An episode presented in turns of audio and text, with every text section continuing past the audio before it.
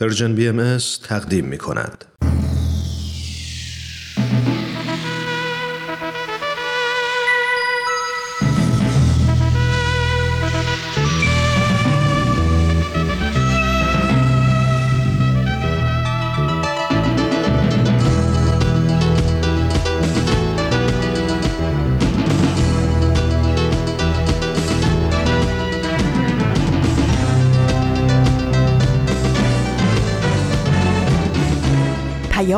دوست. برنامه ای برای تفاهم و پیوند دلها.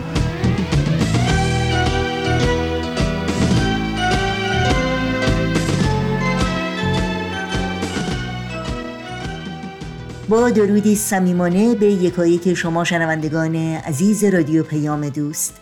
در هر گوشه و کنار این گیتی پهناور که هستید و برنامه های امروز رادیو پیام دوست رو دنبال می کنید امیدواریم شاد و تندرست و برقرار باشید و روز خوبی رو سپری کنید.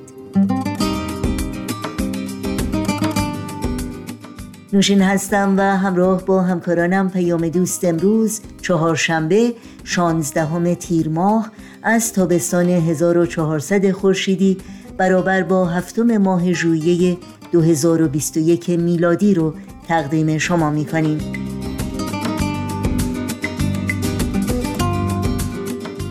نمایش باران و فاران و خبرنگار بخش های پیام دوست امروز ما هستند که امیدواریم از همراهی با اونها لذت ببرید.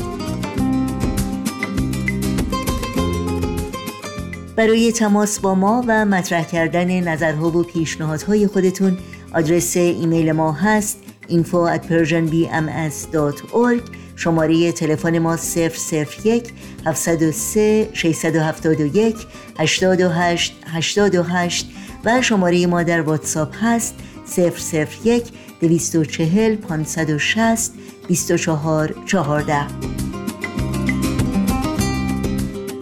ضمنا اطلاعات کامل راه های تماس با رادیو پیام دوست اطلاعات برنامه های ما در صفحه تارنمای سرویس رسانه فارسی باهایی persianbahaimedia.org در دسترس شماست.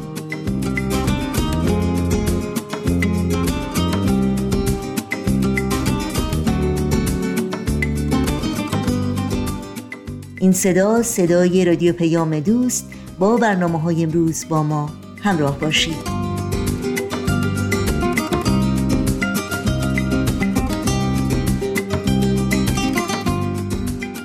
اولین بخش پیام دوست امروز نمایش باران و فاران و حکایت های شنیدنی این خواهر و برادر دوست داشتنی است. با هم بشنویم.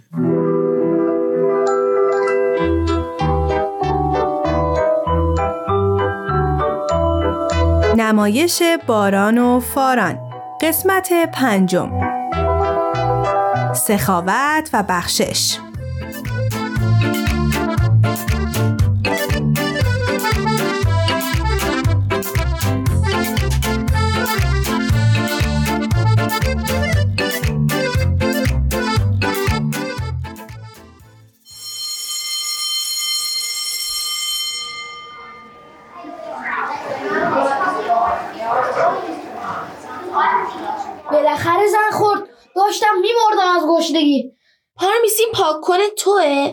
اشتباهی برداشتمش. پاک کن دست تو بود من فکر می‌کردم گمش کردم. بچه کم سری باشین دیگه. همه رفتم بیرون. آقا معلم همیشه میگه زنگ تفرین تو کلاس نباشین. من می‌خوام کم تو کلاس تنها باشم شما بریم نمیشه که تنها تو کلاس بشینی. بیا دیگه. انقدر اصرار نکنین می‌خوام تنها باشم. چیزی شده؟ به ما بگو. کسی به تو چیزی گفته؟ شاید کسی اذیتش کرده. نه هیچی نشده. مثل رنگم باز یادم رفته این دفعه داره دومین بار میشه. میترسم معلم این دفعه بازم از دستم ناراحت بشه. این که گسته خوردن نره. من و باران کلی مداد رنگی داریم. به تو میدیم. مگه نه باران آره اتفاقا هفته پیش با مامانم یه بسته جدید خریدیم. اون از همه خوش رنگتره. از اونا بهت میدم. بیا بریم دیگه. من هم برات یه سپرایز دارم. چیه؟ من و بابام دیروز رفتیم بیدون یه بیسکویت خیلی بزرگ خریدیم. ولی نخوردمش.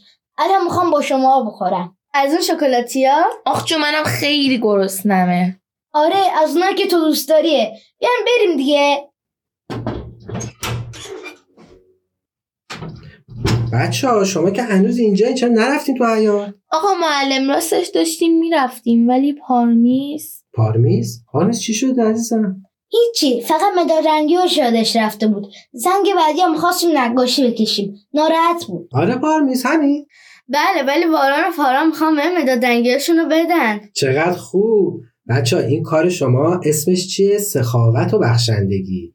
ما همیشه باید به بقیه کمک کنیم. باید خیلی دقت کنیم. شاید دوستامون به کمک ما نیاز داشته باشن. همین کاری که الان شما کردیم. آقا معلم من همیشه مداد رنگیام و اسباب بازیام و همش به دوستان میدم و هم رنگامیزی کنیم و بازی کنیم. آفرین پارمیز جون. این کار تو هم بخشندگیه. تازه منم دیروز با بابام رفته بودم بیرون یه بیسکویت خیلی بزرگ خریدم. ولی نخوردمش. الان می‌خوام با دوستان چه بخورم کار خوبی پس این بیسکویتت کو؟ آقا معلم اجازه است اینجا بخوریم؟ اینجا بچه خودتون که می‌دونین قانون مؤسسه رو. قرار شد زنگای تفریح همه بریم تو حیات و کسی تو کلاس نمونه. ولی حالا یه بار هم اشکالی نداره. اگه شما قول بدین که همین یه بار باشه. قول میدیم پس بخورین نوش جونت فارا می‌تونم یکی از بیسکویت ها رو بردارم؟ بردار بیشترم بردار. پس من چی؟ تو هم بردار. ای بابا پس من چی؟ آقا معلم شما هم بردارین نوش جونت عزیزم من صبحونه خوردم. همین چایی که می‌خورم زنگای تفریح کافیه.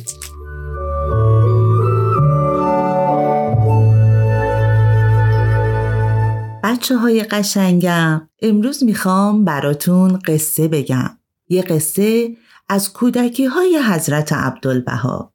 حضرت عبدالبها یکی از فرزندان حضرت بهاءالله بودند که در بخشندگی و سخاوت همتا نداشتند. پس بشینید و به این قصه گوش بدین.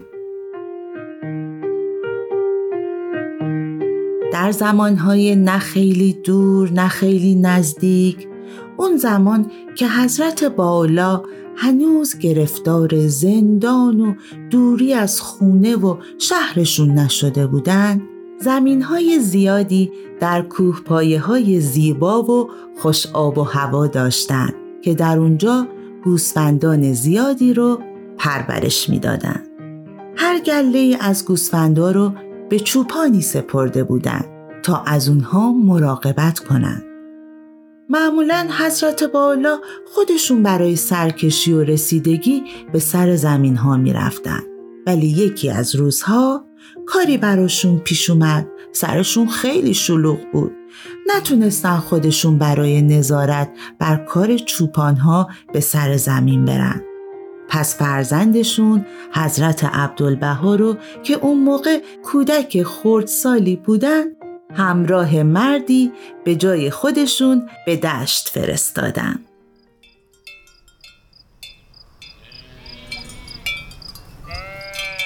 وقتی که دیگه کار سرکشی تموم شده بود و حضرت عبدالبها می‌خواستن به خونه برگردن مردی که همراهشون بود بهشون گفت پدرتون رسم داره قبل از برگشت به خونه انعامی به هر چوپان بده. حضرت عبدالبها برای مدتی ساکت موندن. هرچی فکر کردن دیدن چیزی همراهشون ندارن که بخوام به چوپانا بدن. که یکو لبخندی به روی لباشون اومد و فکری جرقه زد که اگه همراه هم چیزی ندارم ولی این همه گوسفند اینجا هستن. می‌تونم اینا رو به چوپانا بدم. بعد به اون مرد گفتن چند گوسفند از همون گله که چوپانها میپروروندن به خود اونها بدن.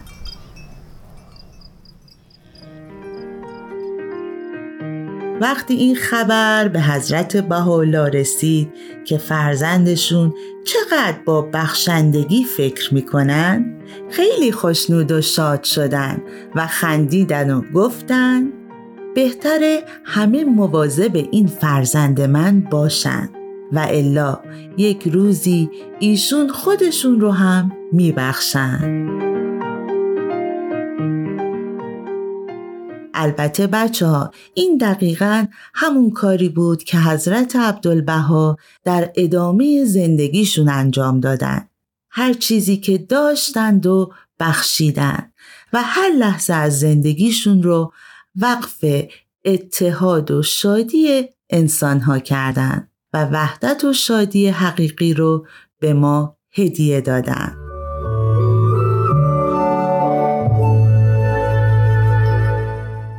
بچه ها می‌دونی چرا بخشندگی اینقدر خوبه؟ و اینکه خدا انسانای بخشنده رو خیلی دوست داره. برای اینکه هم باید شاد و خوشحال زندگی بکنن. غذا لباس داشته باشن. برای اینکه همه بچه ها اسباب بازی و مداد رنگی داشته باشن. همه اینایی که گفتین درسته بچه های گلن آدمی که سخاوت داره هم خودش خوشحاله هم بقیه رو خوشحال می‌کنه. آقا معلم مامان من همیشه کیک میپزه برای فروشگاه می‌بره. ما دو تا همسایه داریم اونا خیلی پیرن. خیلی هم کیک دوست دارن مامان من همیشه براشون کیک میپزه و می‌بره. چه کار قشنگی می‌کنه مامانت. من مطمئنم مامانت خودش هم کلی کیف می‌کنه و خوشحال از این کاری که می‌کنه. آره هر وقت که برمیگرده میگه آخش خستگیم در رفت. آقا معلم منم چی بگم؟ بگو عزیزم. من و فوران از پولی که پس انداز کرده بودیم با کمک مامانمون برای نورا. نورا دختر خالمون. برای نورایی که به عروسکی خریدیم. آفرین بچه چه کار قشنگی کردیم. بچه الان که صحبت سخاوت و بخشندگیه یادم اومد که چند وقت پیشا یکی از والدین برام یه سرودی در خصوص همین سخاوت و بخشندگی فرستاده بود می‌خوایم با هم گوش بدیم؟ اینجا می‌خوایم گوش بدیم؟ آره حالا که امروز شما موندی تو کلاس وقتم که داریم. چرا که نه همینجا شما گوش خیلی خوبین آقا معلم. قربونتون برم. شما خوبترین. معلم دنیا این آقا معلم.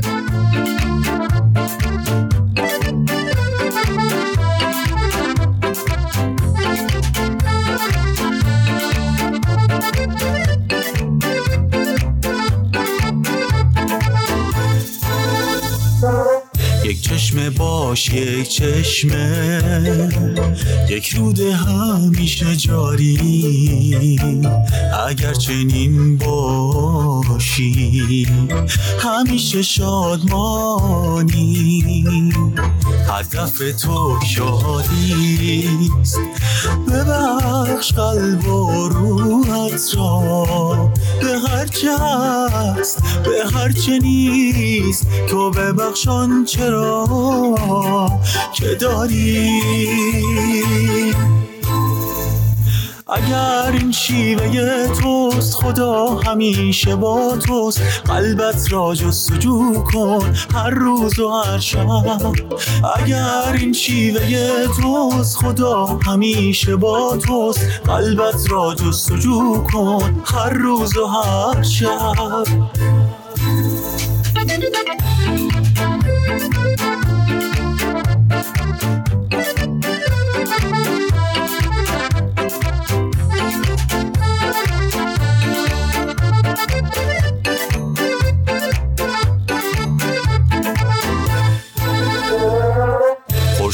میتابد بر هر جا. بر خار و گل کوه و صحرا. نورش گرما بخش هر چیز. در تابستان و پاییز. قلب ما هم مثل خورشید. بر هر دل نور خود باشید بر دلهایی مثل سنگ. یا دلهایی صاف و بیرنگ. چون پیش قلب مهربان فرقی ندارد این بان قلبت را جستجو کن هر روز و هر شب. چون پیش قلب مهربان فرقی ندارد این بان قلبت را جستجو کن هر روز و هر شب. چیزی آنجا هست که بتونی ببخشی. چیزی آنجا هست که بتونی ببخشی.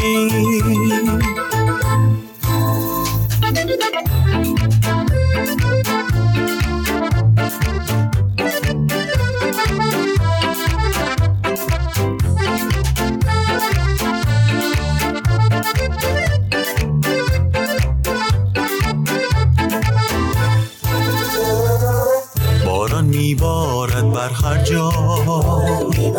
بر خاک تشنه یا دریا. هستی میبخشد بر عالم. میبخشد شادی جاغم. دست ما هم باید باشد. بخشنده چون ابری بارد. بر هر محتاج از هر کشور با هر رنگ و با هر باور. چون پیش قلب مهربان فرقی ندارد این باد قلبت را جستجو کن هر روز و هر شب. چون پیش قلب مهربان فرقی ندارد این بان قلبت را جستجو کن هر روز و هر شب. چیزی آنجا هست که بتونی ببخشی. چیزی آنجا هست که بتونی ببخشی. بچه ها می‌دونین چشمه چیه؟ چشمه جایی که آبای تمیز خوردنی ازش میاد. اتفاقا من و بابام همش میریم اونجا. چشمه جایی که همه پرنده ها و حیوونا میرن آب می‌خورن. آفرین بچه ها. چشمه جاییه که همه ازش استفاده می‌کنن و ازش آب می‌خورن. بچه ها هر وقت رفتین چشمه یا فاران هر وقت که با بابات رفتین چشمه یاد سخاوت و بخشندگی بیفتین. چشمه همیشه در حال بخشیدنه. هیچ وقت هم قطع نمیشه این بخشندگیش. یعنی ما هم باید مثل چشمه باشیم؟ دقیقا عزیزم ما هم باید مثل چشمه باشیم. ببخشیم و هیچ وقت هم نگران نباشیم که مثلا الان پولمون تموم میشه یا وسایلمون یا اسباب بازیمون خراب میشه. اصلا یه چیزی بگم مثل خدا خدای مهربون که همیشه به ما میبخشه و ما رو انقدر دوست داره. آقا معلم ما تابلوی شکل قلب تو خونمون داریم که هر فضیلت و کار خوبی که برای قلب پاک لازمه میچسبونیم روش. چقدر خوب و چقدر خوب که ما امروز راجع به این سخاوت و بخشندگی صحبت کردیم. پس امروز که رفتیم خونه حتما این فضیلت سخاوت و بخشندگی هم به اون قلب پاکتون اضافه کنید بچه یادتون باشه سخاوت و بخشندگی صفتیه که دنیای ما خیلی بهش نیاز داره. بخشندگی دل آدما رو شاد و روشن می‌کنه. باعث میشه تا اونا هم به بقیه ببخشن و کمک کنن. اون وقت همه می‌تونن با هم شادتر زندگی کنن. خدای مهربون به همه ما کلی چیزای خوب بخشیده. مثل چی؟ مثل خانواده. مثل دوستامون. مثل. درختا مثل گلهایی که رو زمینن آفرین. اون کلی استعدادهای خوبم به همه شما بچه ها و اصلا کل آدمای دنیا بخشیده. که خوب ببینن خوب بشنون خوب فکر کنن درس بخونن و البته انقدر خوب به هم کمک کنن و با هم دوست باشن. اوه اوه بچه ها زنگ خورد و دیگه فرصت برای حیات رفتن هم نداریم. کلاستون الان شروع میشه. مرسی آقا معلم. خیلی دوستتون داریم، داریم آقا آقا معلم. مرسی از شما منم دوستتون دارم عزیزان.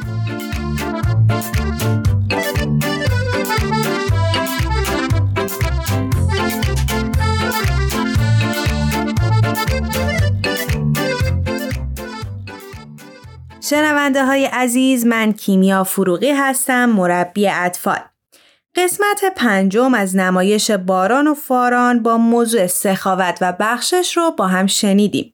اگر این پنج قسمت نمایش باران و فاران رو دنبال کرده باشید حتما متوجه شدید که تو تهیه این مجموعه سعی شده تا با کمک از کلاس های اطفال به انتقال مفاهیم فضایل انسانی بپردازیم و در جهت رشد روحانی کودکان عزیزمون قدمی برداریم.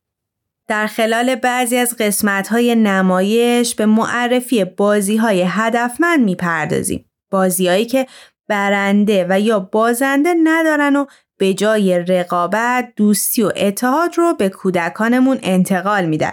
پیشنهاد می‌کنیم تا شما عزیزان هم با فرزندانتون این نوع بازی ها رو انجام بدید.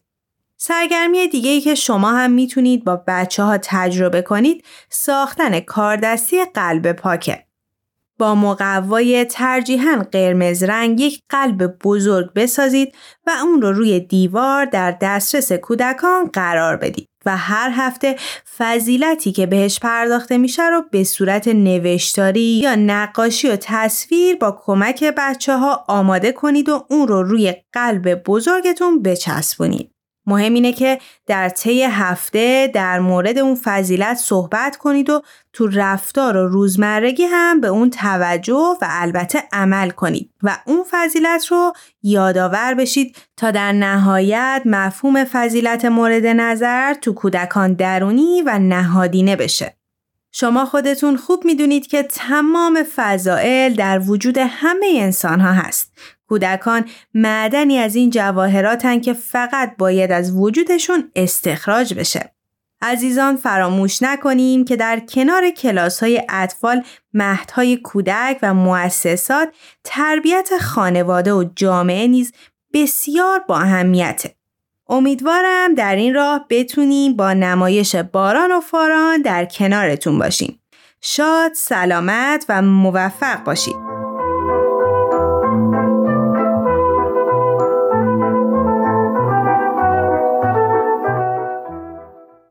تهیه شده در Persian BMS همراهان عزیز رادیو پیام دوست هستید. بخش دیگری از نمایش باران و فاران رو شنیدید. با این برنامه و همه برنامه های سرویس رسانه فارسی بهایی می‌تونید در شبکه های اجتماعی یوتیوب، فیسبوک، SoundCloud، اینستاگرام و تلگرام زیر اسم Persian BM همراه باشید. آدرس تماس با ما در پیام رسانه تلگرام هست. At Persian BMS contact. پشت اون همه غروری که تو رو ازم می‌گیره. یه نگاه پاک و روشن می‌بینم که بی نزیره دل من عشق تو تقدیر گره خورده با نمیشه. گرچه سردی مثل یک کو دل ازت جدا بپذیری یا برونی من همینم که فداتم کوه سرد پرغرورم عاشقون خاک پاتم. بیا تا اینه باشی من بشم تا تو بشی من. واسه هم زنده بمونیم تو بشی جون من بشم. خبرنگار برنامه این ساعت ماست که از شما شنوندگان عزیز رادیو پیام دوست دعوت می کنم همراه باشید. با این یادآوری که این برنامه بازپخش خواهد بود. خبرنگار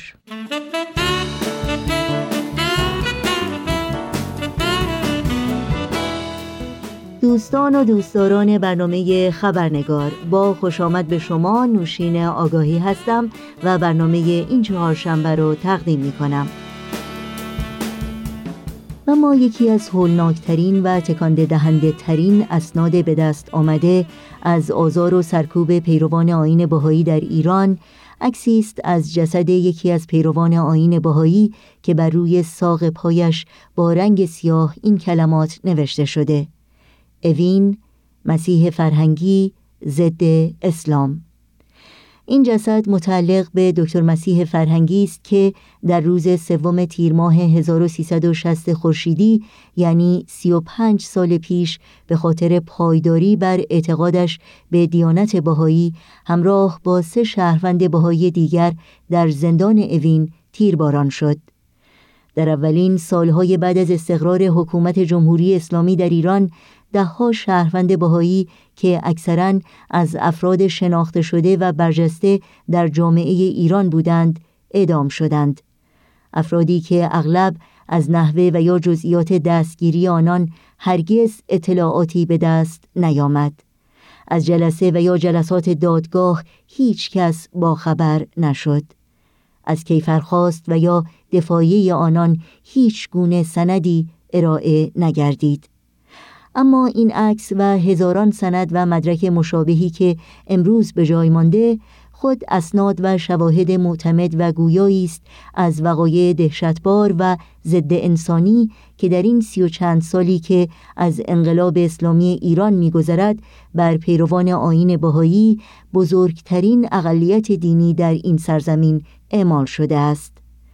در آستانه سی و پنجمین سالگرد شهادت دکتر مسیح فرهنگی و به یاد تمامی شهروندانی که در این سالها به خاطر عقاید باورها و اندیشه هایشان آزار اذیت و سرکوب شده اند گفتگویی داشتیم با دکتر فرهنگ فرهنگی جباری دختر دکتر مسیح فرهنگی.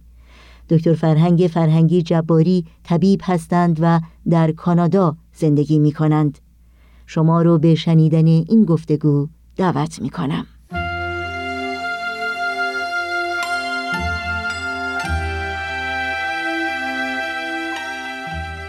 خانم دکتر فرهنگ فرهنگی جباری به برنامه خبرنگار بسیار خوش آمدین. ممنونم از اینکه دعوت من رو برای شرکت در این برنامه قبول کردین. باعث افتخار من است خواهش می‌کنم. در آستانه سی و پنجمین سال شهادت پدرتون هستیم چه احساسی دارین الان؟ احساس افتخار و خوشحالی از اینکه ایشون به آرزوی خودش رسید و اونی که جان خودش رو در مسیر وحدت عالم انسانی که هدف آینش بود داد. و هر وقتم که به خاطر میارم که ایشون اواخر زندگیش رو حتی ساعات آخر زندگیش رو هم در خدمت بشریت در اون زندان اوین گذاشت و به معالجه بیماران پرداخت از نظر روحی از نظر جسمی. خیلی احساس افتخار می کنم یکی از دوستان می‌پرسید که خب چرا؟ گفتم برای اینکه من شرمنده نیستم از اینکه ایشون کار بدی نکرده که زندان رفت و کشته شد بلکه برای هدف والای جانش رو برای اعتقادش از دست داد. بنابراین هر سالی که میگذره از این شهادت ایشون به قول ما البته آدم به عنوان اینکه بشر هست و از دوری پدر به حال آزرده میشه و اون ظلم هایی که بهشون شد. ولیکن اساسش رو که نگاه می‌کنی یک سرور روحانی به آدم دست میده سرور قلبی به انسان آرامش درون به انسان دست میده. خب جناب دکتر مسیح فرهنگی رو باهایان ایران و بسیاری از باهایان خارج از ایران میشناختند و عاشقانه ایشون رو دوست داشتند برای اینکه محبت قلبی ایشون رو نسبت به خودشون خیلی خوب احساس می‌کردند. و اینکه ایشون چه انسان بزرگواری بود. ولی برای کسانی که جناب دکتر مسیح فرهنگی رو نمیشناختند یه مقدار از پیشینه ایشون برای ما بگین از اینکه از چه خانواده اومدند و شما معرفی ایشون باشین که فکر می‌کنم بهترین فردی هستین که می‌تونید این معرفی رو بکنید. پدر من از خانواده بود از اهل طالقان. پدر بزرگ من معمم بود و معلم. و اون زمان معمول این بود که در طالقان افراد تحصیل کرده بودند و اینها می آمدن به شمال ایران در ایام زمستان و در اونجا معلم می شدند مدرسه داشتند و تدریس می کردند و تابستان ها می رفتند به اون هوای خوب طالقان. در یکی از این سفرهایی که پدر بزرگ من به طرف شمال می داشتن می پدر من مثلا در وسط راه متولد شد. و همیشه با ما شوخی می‌کرد و می‌گفت سرنوشت من در این بود که باید در سفر به دنیا بیام و تمام عمرم رو در سفر بگذرانم. و یه نکته جالبم درباره اینجا این بود که یکی از اتهامات ایشون این بود که سفر زیاد کرده. و این موضوع خیلی جالب بود و گاهی من فکر می‌کنم که ایشون در یه محل بینام نشانی به دنیا آمد. و یک عمری خدمت کرد. و بعد هم که همونجور که می‌دونید گلستان جاوید یا آرامگاه بهاییان تهران رو همه رو بلدوزر انداختن و از بین بردند و این خیلی به نظر من جالبه همیشه وقتی که فکر می‌کنم. بعد ایشون پدر بزرگ من که معمم بود در یکی از این سفرهایی که در اون مدرسه لنگرود داشت توسط دو معلم باهایی که داشت اون چون مدیر مدرسه مؤسس مدرسه بود و آین باهایی ایمان میاره. و مدتی بعد پدر منم در نوجوانی به آین بهایی میگرده و از اون زمانی که ایشون رو فرستادند به تهران برای تحصیلات دبیرستان و بعد هم که رفت به دانشکده طب ایشون از همون اول دنبال تحقیق بود. دنبال مطالعه بود و در واقع تمام عمرش هم یاد گرفت هم یاد داد. و این نکته خیلی جالبه. به من البته این اطلاع رسید که یکی از بهاییانی که همراه با پدرم قرار بود ادام بشه و بعد اون فرد رو گفتن که تو کاری نیستی و نمی‌خواد بکشیمت. او برای ما اینه تعریف کرد که در اون لحظات آخر که آقای دکتر فرهنگی به اینها داشت می‌گفت که شما دیر کردید. شما ممکنه جامعه بهایی بایا رو همه رو بکشید. ممکنه بهایی ایران همه رو از ببرید. ولی دیگه دیر شده. آین بهایی همه دنیا رو گرفته. شما دیگه کاری نمی‌تونید بکنید. و راجع به تعالیم دیانت بهایی در اون آخرین لحظات صحبت می‌کرد و او می‌گفت که یکی اونجا گفت داریم میریم تو رو بکشیم بازم حرف می‌زنی؟ و ایشون گفت که من معلم هستم و تمام عمرم حرف می‌زنم حتی در لحظات آخر. بنابراین ایشون یکی از خصوصیاتش این بود که هم یاد بگیره و هم یاد بده. و به همین دلیل هست که شما فرمودید عده زیادی ایشون رو میشناختن. برای اینکه خیلی ها در صحبت هایشون شرکت می‌کردن در خدماتی که می‌کرد همراهی می‌کردن و اینه که آشنا بودن با ایشون. به حال بعد از اینکه دانشکده پزشکی رفتند و ازدواج کردند با مادرم که مادرم نوه شیخ سیف الدین میرزای قاجار بود از خانواده قاجار و به هر حال اینها به هم در دانشکده پزشکی علاقمند شدن و با هم ازدواج کردن بعد از اینکه یه چند سالی گذشت و مادرم هم به آین بهایی گروید اینها بعد خدماتی رو مشترکن شروع کردن که با هم همه جا تا آخر عمر همش با هم بودن در تمام این خدمات. شما گفته بودین قبلا به من که پدرتون خودشون ایمان بردن درسته؟ کاملا. ولی پدرتون وقتی ایشونو فرستادن تهران باهایی نبود. باهایی نبود اون موقع و پدر بزرگتون هم باهایی نبودن. نه پدر بزرگم باهایی تازه شده بود. ولی اون موقع زمانی بود که یعنی پدرم صحبت می‌کرد که من متوجه شدم که پدر من یک تغییراتی کرده. مثلا پدر من الان از ادیان دیگم صحبت می‌کنه. یا به من می‌گفت که تو هر شب کتاب انجیل و تورات و قرآن رو بخون و انجیل و تورات فارسی بود خودم میخوندم ولی قرآن رو خودش به من تعلیم می‌داد و بعدا هم می‌گفت که متوجه شدم که بعضی وقتا تو کوچه که دارم راه میرم بچه ها هی بابی بابی من صدا می‌کنن و من به پدرم گفتم چی میگن اینا؟ گفت نگران نباش بعدا که بزرگ شدی همه اینا رو می‌فهمی. یعنی در اون زمان مستقیما ایشون سعی نکرد که پدرم رو بهش در مورد دیانت با حرف بزن. بعدا ایشون که باهایی شد بعد هر دو متوجه شد که پدرش هم باهایی است. بله.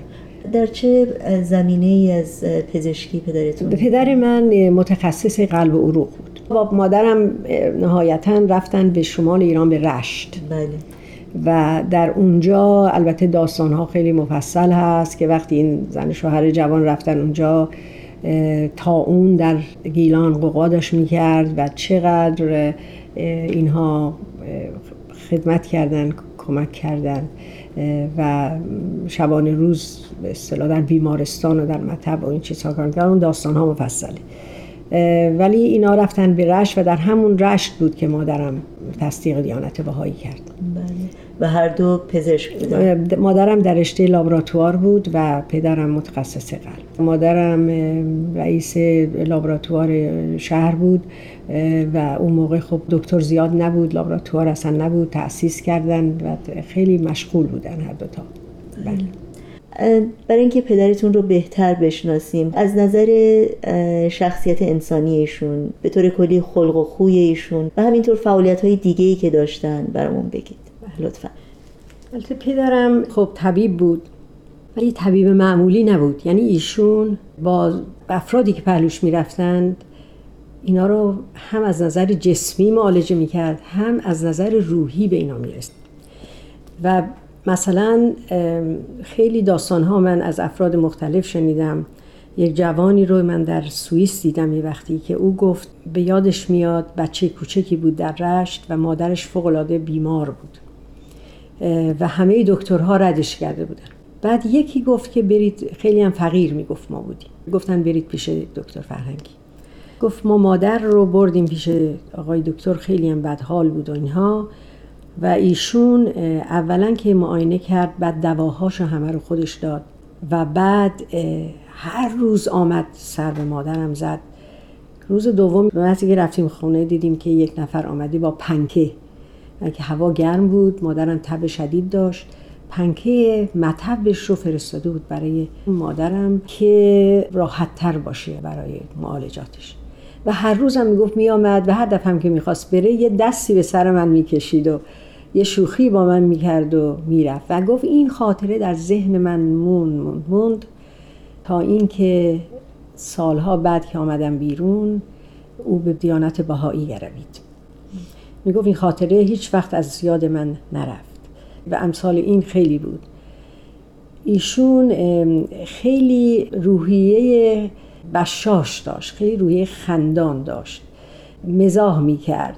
یادم میاد یه وقتی یه کسی می‌گفت که من آقای دکتر رو می‌تونم از اهالی شهر همیشه پیدا کنم کجا هستم. برای اینکه از خنده هاشون در خونه ها میشنوم و می‌فهمم که کجا هستم. و خیلی کوشش می‌کرد همیشه که شادی به قلب ها بیاره. این از مشخصات و خصوصیاتش بود. خیلی به جوانان علاقه من بود و خیلی معتقد بود که این نسل جوان هست که باید این وحدت و صلح و برابری و برادری رو در جهان پیاده کنی. و خیلی به این موضوع در هر مجمعی که می‌رفت خب پدرم می‌دونید سفرهای بسیار می‌کرد با جوامع بهایی و غیر بهایی مختلف زیادی ملاقات می‌کرد. ولی در همه اونها سوال می‌کرد همیشه که همیشه مثلا در یه جمعی که وارد می‌شد و یه جلسه ای بود مثلا همه بزرگان اون شهر نشسته بودن. همیشه می‌پرسید جواناتون کجا؟ و اینها رو تشویق می‌کرد که دعوت کنن اینجا. وقتی این جوان ها میمدن گفت بیان بیان این جلو بیان این جلو بشینین.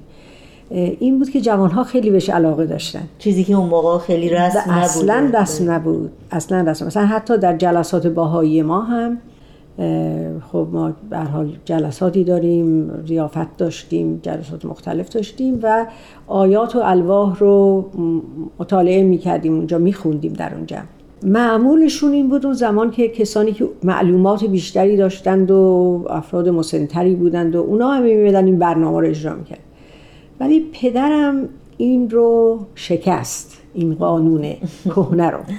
و همیشه می‌گفت بدید این جوان بخونه و بعد هم کمکشون می‌کرد که بتونن صحیح بخونن. اینه که این واقعا یه روش جالبی بود. بعدا هم یک روشی داشت که معتقد بود این آینه بهایی خیلی ساده است. این رو باید با سادگی برای هموطنانمون گفته بشه. یکی هم خیلی به خانوم ها احترام داشتن و خب ایشون اصلا یک نمونه بودند. از نظر ارتباط با مادرم و اینی که ایشون همچنین بسیار معتقد به تعلیم و تربیت خانم ها بودند. خیلی تشویق می‌کردند بهاییان رو که مثلا دختراشون رو برای تحصیلات بالاتر بگذارند من خیلی از خانم ها رو دیدم که گفتن به تشویق آقای دکتر فرهنگی پدرم اینا منو گذاشتن فلان تحصیل رو کردم و راهنمایی می‌کردن از این لحاظ ها دیگه اینکه ایشون خیلی استعداد بسیار قوی در زبان داشتن.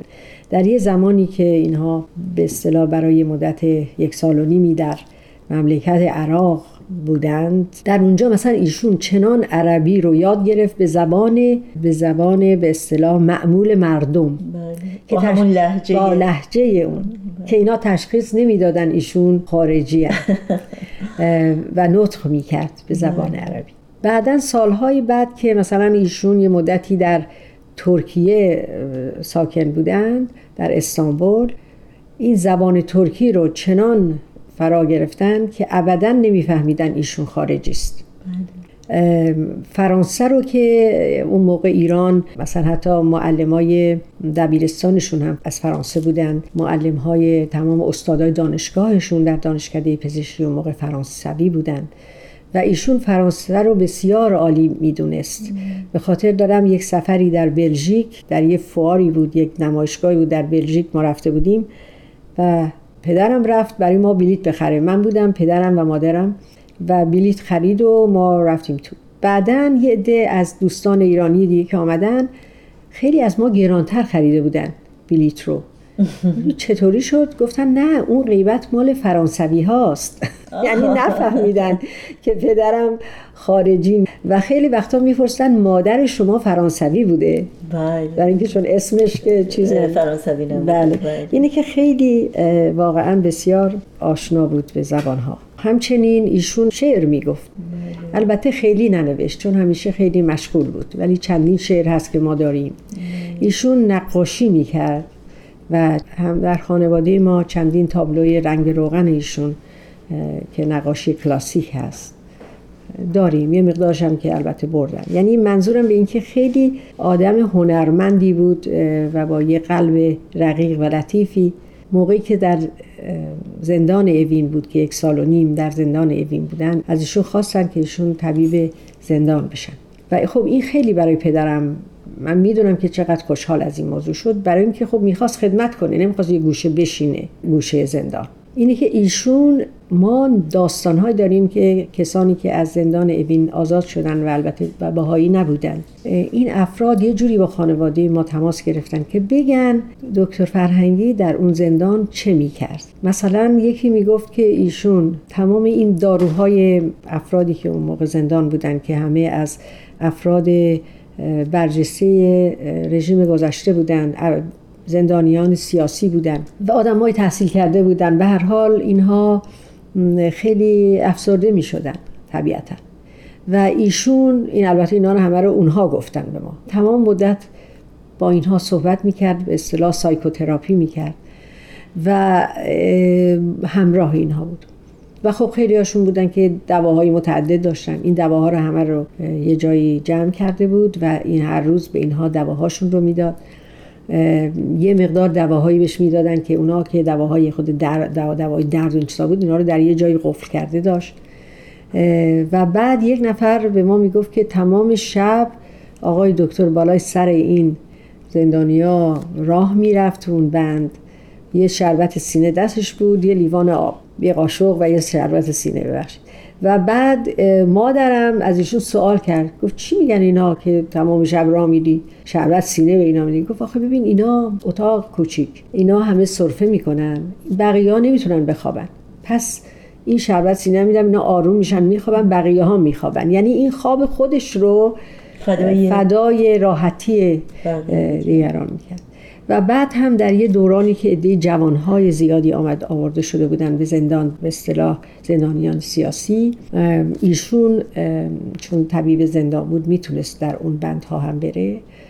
یه کسی به من یکی از این کسانی که اون موقع جوان سیاسی بود یک نامه ای نوشت و تشریح کرد که چگونه ایشون می آمدند در توی این اتاقهای زندانی که جوانها بودند و اینها رو معالجه می‌کردند آرامش می‌دادند. بسیارشون حتما شکنجه شده بودن بله همه شکنجه شده بودن تقریبا همشون شکنجه شده بودن و البته اون آقا نوشته بود که و ایشون یک وردی می‌خوند که می‌دونم این دعای شفا بود. برای اینکه ما که می‌دونید مناجات های زیبایی داریم و یه سری دعاهایی داریم که دعای شفا میگیم. طلب شفا و تندرستی برای اون فرد می‌کنیم. یعنی به هر حال از نظر روحی و از نظر جسمی به اینها کمک می‌کرد. و ایشون می‌دونم که با اون روح رقیقشون و با اون علاقه شدیدی که به جوانها داشتن چقدر ناراحت شدن. ولی خب نفس این که می‌تونستن تا اونجا که دستشون برمیومد خدمت کنن به اینها می‌دونم که در قلبش آرامش داشت.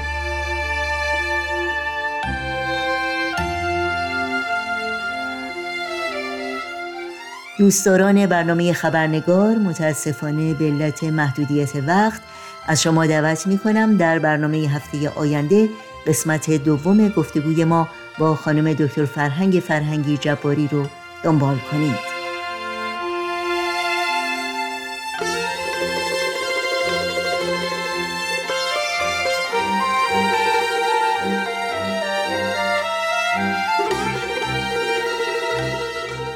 برنامه های این چهارشنبه رادیو پیام دوست هم در اینجا به پایان می‌رسه.